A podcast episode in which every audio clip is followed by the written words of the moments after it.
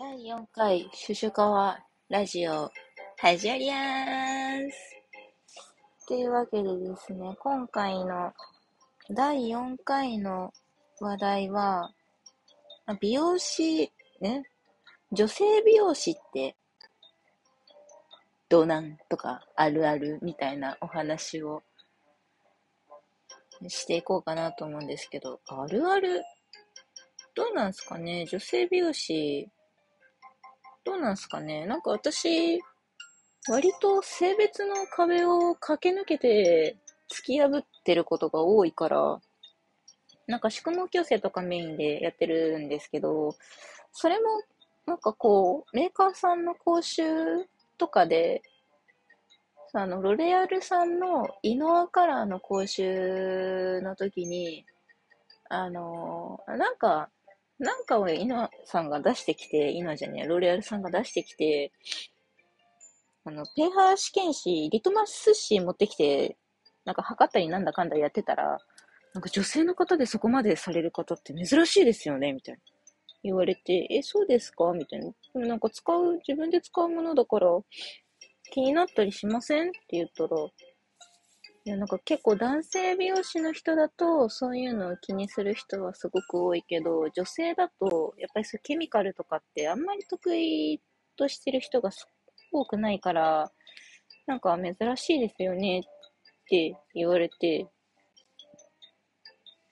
え、私珍しいんだみたいな。っていうのがあったので、なんかこう、すべての女性美容師さんに当てはまるかと言われたら多分、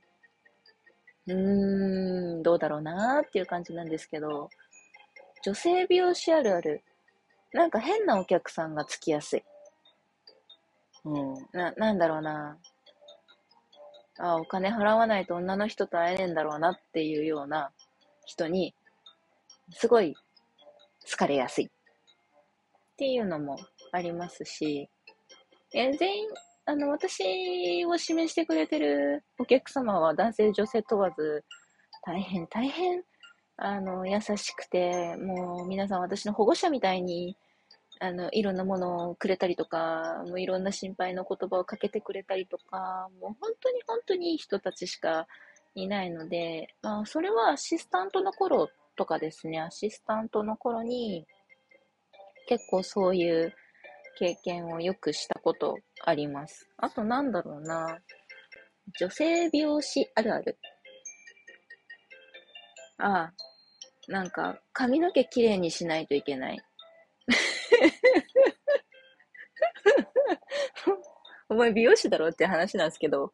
あの、なんだろう。おしゃれな人が多すぎるんですよ、女性美容師に。女性美容師、もうこれ多分私あるあるなんですけど、女性美容師っておしゃれな人とかね、あの、ちゃんとヘアアレンジをしてる人しかいないから、おおヘアアレンジをちゃんとしてる人しかいないので、あの、非常に頑張らなきゃいけないんですよね。な、なんか巻いてなきゃいけないとか、その、流行りの色をとか、なんかそれが私からするとすごく苦痛で、あんまやりたくないんですよ。でなんで、じゃあ私いつも縛ってるだけ、縛ってるか、帽子かぶってるだけかって言われたら、めちゃめちゃ、あの、すごい、え、そ、そんな理由っていう感じなんですけど、あの、髪の毛巻いた後の毛先の硬さが嫌いなんですよ。な、わかるかな？これ伝わるかな？なんか100、150度でも160度でも、あの、髪の毛巻いた時の毛先の、なんかパリっていう感じがあんま好きじゃなくて、でもそれは多分アイロンなんですよ。使ってる固定が悪くて、前あのクレイツのまあ、結構有名なクレイツの白いコーティングがされてる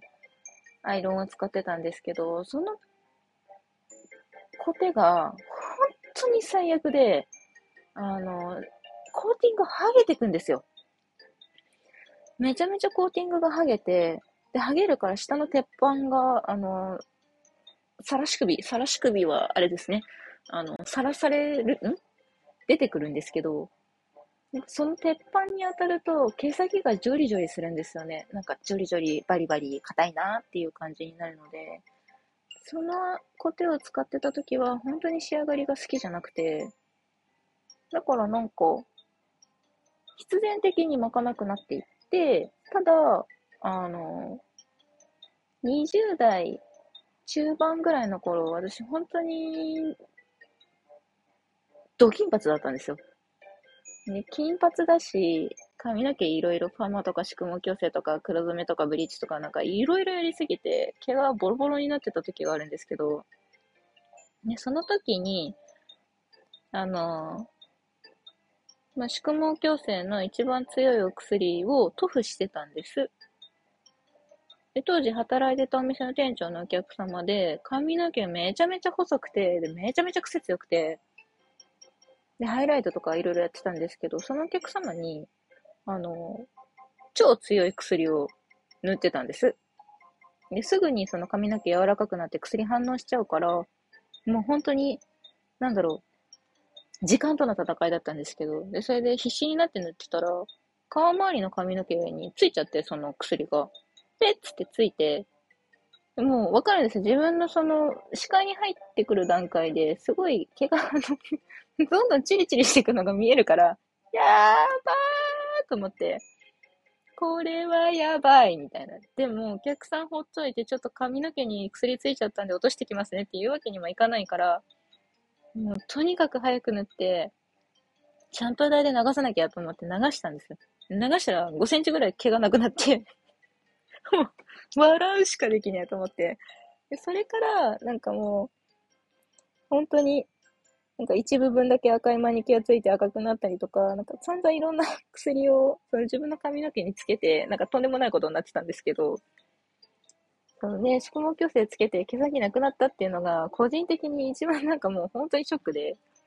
でそれから、もう髪の毛ちゃんとまとめようと思ってまとめ始めて、でもう、かれこれ、5年以上、ずっとまとめ髪ですね。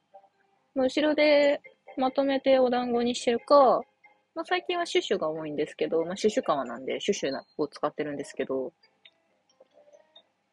2年ぐらい前は、前下がりのボブだったり、あのー、ウルフっぽい、ショートウルフっぽい感じの髪型やったりとかしてたので、その時は縛ったりとかせずに、結構、そのままの状態でオイルだけペペペペペペってつけて仕事してたんですけど、縛れるような長さになると、やっぱりすぐ縛っちゃうので、基本的に四六時中縛ってますね。だからなんかそのうち牽引性脱毛症起きそうだなと思って、ちょっとあの心配なんですけど、そんな感じで、美容師あるある、至るところに薬がつきやすいっていうのと、なんとなんだろうなああ。よしか、シュシュカはあるあるですけど、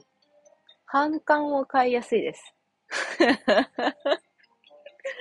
でもね、これね、あのま、聞いてくださってる方で、あの、オープンチャットに参加してたりとか、ちょっとあの、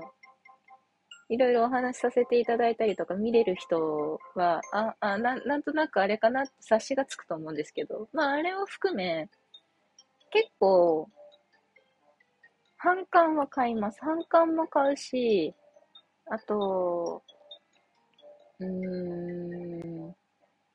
妬まれやすいし、陰口も言われるし、そういうのが多いかな新卒で入ったお店が6人、あのー、新人がいて、で、私ともう一人京都出身の女の子がいて、あとは、あ、もう一人いたな、もう一人いて、で、あと3人が男だったんですよ。で、その、京都出身じゃない子はめちゃめちゃサバサバしてる子で、なんか一人でビダルサスーンの学校に行ったりとかするぐらい、結構あの、すごいふっかるな子だったんですけど、その子とは特に揉めたりはせず、でもう一人の京都の子が、なんかその、ザ・女の子っていう、まあ、当時森ガールが流行ってたんですね。なので森ガールっぽい子で、なんか、その子に、ひたすら妬まれてました。何もしてねえのに、何もしてねえのにめっちゃ言ってくるじゃん、みたいな。なんか、何も、何もしてないのになんか全部私のせいにすんじゃん、みたいなのとか結構あって、で1年、一年経たないぐらいで、その店舗を移動させてもらったんですよ。もうしんどくて一緒に働くのが。だからなんか、うん。反感は買いますし、妬まれもするし、もういろいろありましたね。この短い10年の間で。パワハラもあったし、パワハラとモラハラのせいで、パワハラじゃないか、モラハラか。モラハラのせいで、突発性難聴になったりとか、なんか、仕事忙しすぎて休めなくて、病院の先生にめちゃめちゃ怒られたりとか、あの、病気が、咽頭炎が悪化しすぎて、先生にめっちゃ怒られたんですけど、なんかよく怒られる。よく怒られます。シュシュカは。人からの恨みも買いやすいと思います。なんでなんだろうな。頑張って生きてるんだけどな。なんか、人生って難しいですよね。で、あの、31歳独身、ちょっと枯れ始めた女が申しております。そんな感じで、本日最終のこちらの枠は女性あるあるということでお話しさせていただきました。また、インスタであのアンケート取りますので、ぜひその際はご協力いただけたらと思います。ではまた、さようなら